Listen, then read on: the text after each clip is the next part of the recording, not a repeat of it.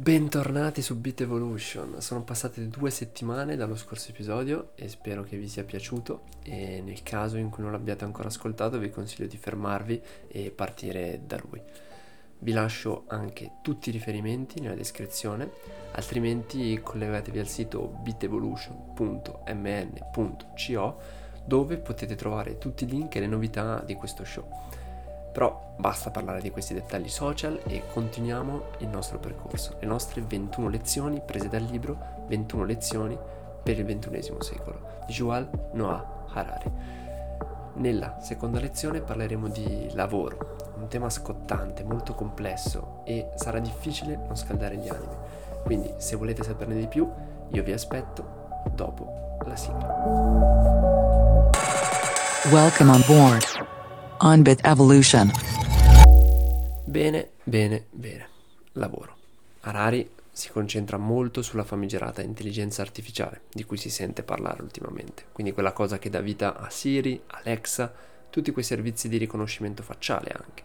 Spietata, fredda, capace di rubarci il lavoro e distruggere la razza umana. È proprio così? Ci sono tre punti che vorrei discutere con voi oggi e il primo dei tre è la rivoluzione industriale del XVIII secolo. Si sente spesso parlare di questa trasformazione digitale della società come quello che è avvenuto nel XVIII secolo, quando in Inghilterra si iniziò a sfruttare il vapore per utilizzare delle macchine che permettevano una migliore efficienza del tempo del lavoro. Questa rivoluzione ha caratterizzato un periodo storico in cui si è verificata proprio un'esplosione delle città, con migrazioni di massa dalla campagna e quindi i tipici lavori della terra sono diventati lavori in fabbrica, tipici del secondo settore. Il cambiamento radicale della vita delle persone dell'epoca è spesso in realtà giustamente associato con il periodo di transizione che stiamo vivendo oggi. Per quanto in realtà sia giusto metterci a confronto con la storia per affrontare quindi meglio il futuro, è anche bene ricordarsi di quanto siano diversi i presupposti dell'avvenimento. Nonostante il mondo del lavoro stia cambiando a causa dell'innovazione tecnologica, che è esattamente quello che è successo in Inghilterra del 1800, non significa che le conseguenze poi saranno le stesse. Banalmente perché partiamo da punti di diversi della nostra storia. Caliamoci in un esempio più concreto. Prendiamo il tipico lavoratore tessile che passava la giornata a cucire vestiti, che di punto in bianco si trova senza lavoro perché l'arrivo di una macchina ha automatizzato parte del suo lavoro ed è per questo motivo parte del personale è stato licenziato. Il punto portato avanti da molti è che a questo punto della storia è proprio la stessa tecnologia, quella che ha preso il posto del nostro caro lavoratore, essa stessa creerà per lui, in maniera più o meno diretta, un nuovo lavoro, probabilmente in un altro settore. Ad esempio adesso serviranno delle persone che lavorino per posare i nuovi binari della ferrovia che collegherà Manchester con Londra, su cui viaggeranno i nuovi treni a vapore, quindi fantastico, il nostro protagonista ha un nuovo lavoro che prima non esisteva, quindi il problema è risolto. Tutte le volte che qualcuno ci dice di non preoccuparci perché tutte le tecnologie, nonostante distruggano il lavoro, in realtà ne creano altrettanto, dobbiamo ricordarci di questa storia, e quindi riflettendoci anche plausibile. La storia infatti ci ha insegnato che la tecnologia ha sempre migliorato le nostre condizioni di vita, forse a discapito della nostra felicità individuale, ma non addentriamoci in questo tema. Prendiamo la stessa storia e proiettiamola ai giorni nostri. Abbiamo sempre il nostro lavoratore. Stavolta facciamo finta che lavori in un reparto di risorse umane per un'azienda oggi è stato licenziato perché è arrivato un software che è in grado di analizzare ogni curriculum inviato all'azienda incrociando le informazioni in arrivo con quelle che arrivano dai social network per fornire quindi una breve lista dei migliori candidati al capo del reparto, che quindi ora non ha più bisogno di tutti quei lavoratori, ma ne ha bisogno molti meno, perché devono fare molti meno colloqui. Ora, il nostro lavoratore potrebbe sicuramente iniziare una carriera come sviluppatore dello stesso software oppure diventare un freelancer, quindi magari per aiutare le persone a scrivere il giusto curriculum che venga selezionato dall'algoritmo. Sono delle ottime idee, ma quello che su cui vorrei farci riflettere è che lo sforzo necessario al cambiamento del lavoro è estremamente diverso nei due esempi, perché nel 1800 bastava poco per cambiare mansione, perché in realtà la conoscenza di base necessaria era molto bassa. Oggi questo invece non è più vero e quindi nonostante sia vera la premessa che la tecnologia in realtà crea dei nuovi posti di lavoro, bisogna anche considerare che non è facile invece dare ai lavoratori nuove competenze necessarie quindi per essere ancora una volta rilevanti. A questo punto ci viene da pensare a chi aiuterà tutte queste persone a trovare un nuovo impiego e soprattutto a come farlo. E queste, se ci pensate, sono proprio le domande più importanti quando pensiamo al tema del lavoro che ci aspetta nel futuro. E ad oggi abbiamo solo risposte abbozzate, niente di concreto e molta parte della politica si dimentica di questi temi. Ed è un peccato perché la tecnologia non, non ci aspetta, la tecnologia entra nel mercato e iniziando a fare sempre più attività che un tempo facevamo noi, ecco che ci costringe alla specializzazione, ci costringe ad entrare nel mondo del lavoro specializzato, dove se non hai diversi anni di studio alle spalle e non conosci profondamente e precisamente un certo campo, allora non hai, non hai speranza. Ed ecco che si crea qui il divario più grande, quello che nel 1800 non esisteva, perché trasferirsi da un reparto di cucitura a un uh, reparto, chiamiamolo così, di posa di binari, non era così difficile e così diverso e così stravolgente. Al contrario, passare dalla saldatura magari di alcuni componenti alla programmazione di intelligenze artificiali ecco che forse il salto è un po', è un po grosso e richiede anni e anni di specializzazione, di studio e questo semplicemente perché il sapere complessivo dell'umanità aumenta sempre di più ogni giorno e noi invece siamo degli esseri viventi limitati nel tempo o anche nelle informazioni che possiamo apprendere e quindi l'unica scelta, quella più efficiente, è quella di specializzarsi in un campo, esplorarlo completamente e diventare i migliori a fare il nostro mestiere. Il costo da pagare è quello di non avere più magari la possibilità di esplorare noi stessi oppure altre, uh, altri campi del sapere per arricchirci come persone, ma magari appunto non arricchirci dal punto di vista professionale e lavorativo.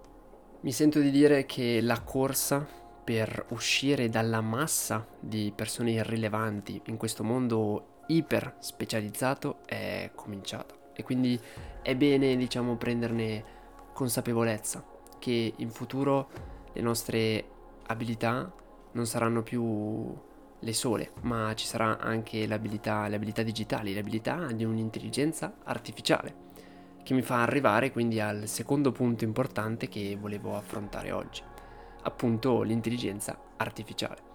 È un tema molto difficile da analizzare, ma partirei come sempre dalla definizione di intelligenza artificiale. L'intelligenza artificiale è una grande famiglia di tecniche e strumenti per raggiungere diversi obiettivi.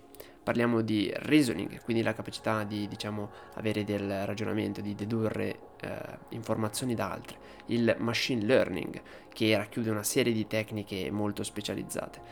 L'MPL, quindi la capacità di capire il nostro linguaggio vision, la capacità di vedere e la robotica per concludere, quindi la capacità di interagire, di muoversi nel mondo, quello che ci circonda, quello dove noi viviamo.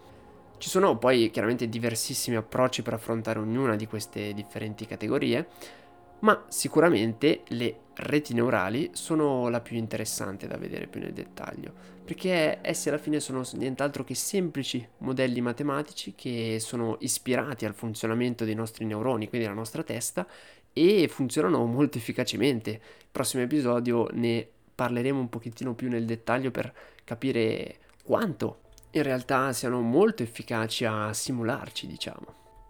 Un'altra definizione che è importante conoscere per far finta di essere esperti in questo campo è la differenza tra weak AI, quindi un'intelligenza artificiale bravissima, ma bravissima solo a svolgere un compito ben preciso, e invece la strong AI, quindi un'intelligenza un po' come la nostra, un po' come quella che ci immaginiamo se vediamo i film di fantascienza, ecco, quella un po' da robot umanoide cosciente con cui avere delle conversazioni profonde.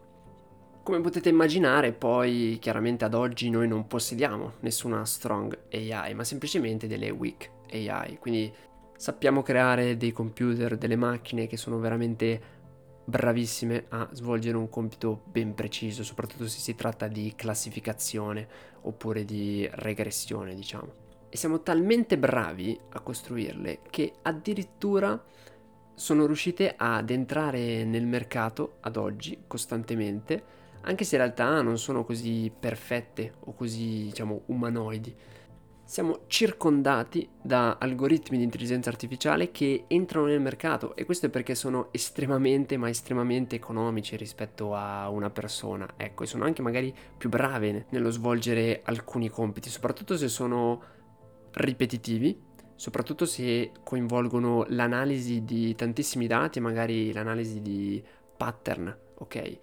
E se ci pensate bene, in questa categoria non ci sono, ci sono tantissimi lavori, perché in questa categoria rientrano praticamente i chirurghi, rientrano gli ingegneri, i giudici, i medici di base, qualsiasi pilota di qualsiasi mezzo, i cassieri, i consulenti finanziari.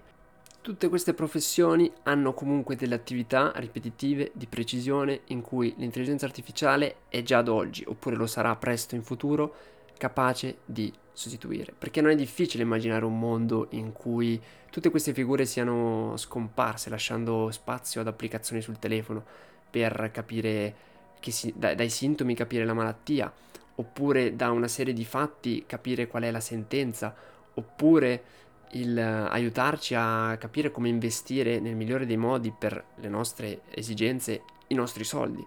Tutte queste cose più o meno esistono già, e riconoscerlo probabilmente è un ottimo step nella nostra consapevolezza del mondo che ci circonda, in cui magari in futuro i chirurghi non serviranno più, oppure non saranno così tanti, perché le operazioni potranno essere fatte da macchine, quindi non serviranno tantissimi chirurghi. Ma qui c'è chi arriva controbattendo che ci sono però tantissime altre professioni che resteranno comunque sicuramente eh, un professore, un artista, certamente loro non potranno mai essere sostituiti da un'intelligenza artificiale. E anche qui mi sento di rispondere che forse non è proprio così, perché la musica è un facile esempio. Già oggi Spotify e YouTube sono in grado di di consigliarci canzoni che, che ci piacciono. E quindi non sarà difficile per un'intelligenza artificiale comporre una musica nuova che non esiste che però è molto simile magari nel tono, nel ritmo, nei suoni a canzoni che ci piacciono già. E questo non lo vedo molto distante nel tempo, perciò io credo che nessun lavoro è al sicuro e bisogna pensare a delle soluzioni che non sono facili, non sono risposte facili, ma credo che sia importante riconoscere che arriverà un momento in cui sarà bene prendere questa realtà, questo mondo tecnologico che ci sta avvolgendo con più serietà, con più consapevolezza e quindi essere in grado di affrontarlo nel migliore dei modi, perché comunque noi abbiamo tutto il potere per gestire questa rivoluzione. Possiamo creare leggi, possiamo anche su noi stessi cercare di capire come affrontare questo cambiamento, perché la tecnologia, nonostante sia particolarmente efficace, è anche rapida. La tecnologia cambia e rispetto alla vecchia rivoluzione del 1800 è incredibile la differenza di velocità. Questo ci costringe, ci costringerà in futuro sempre di più a sviluppare una certa propensione al cambiamento, quindi a rinnovarci costantemente, sempre, per non essere lasciati poi nel, nel, nell'irrilevanza. Quindi io mi sento di concludere. Abbiamo messo moltissime idee su cui confrontarvi con i vostri amici, con i vostri familiari, con chi volete o addirittura sulla nostra community online dove potete commentare, esprimere le vostre opinioni su come il futuro del lavoro sarà e se questa collaborazione tra umani e macchine sarà lo scenario probabile oppure cosa avete in mente. Ecco. E quindi noi ci vediamo ancora una volta al prossimo episodio.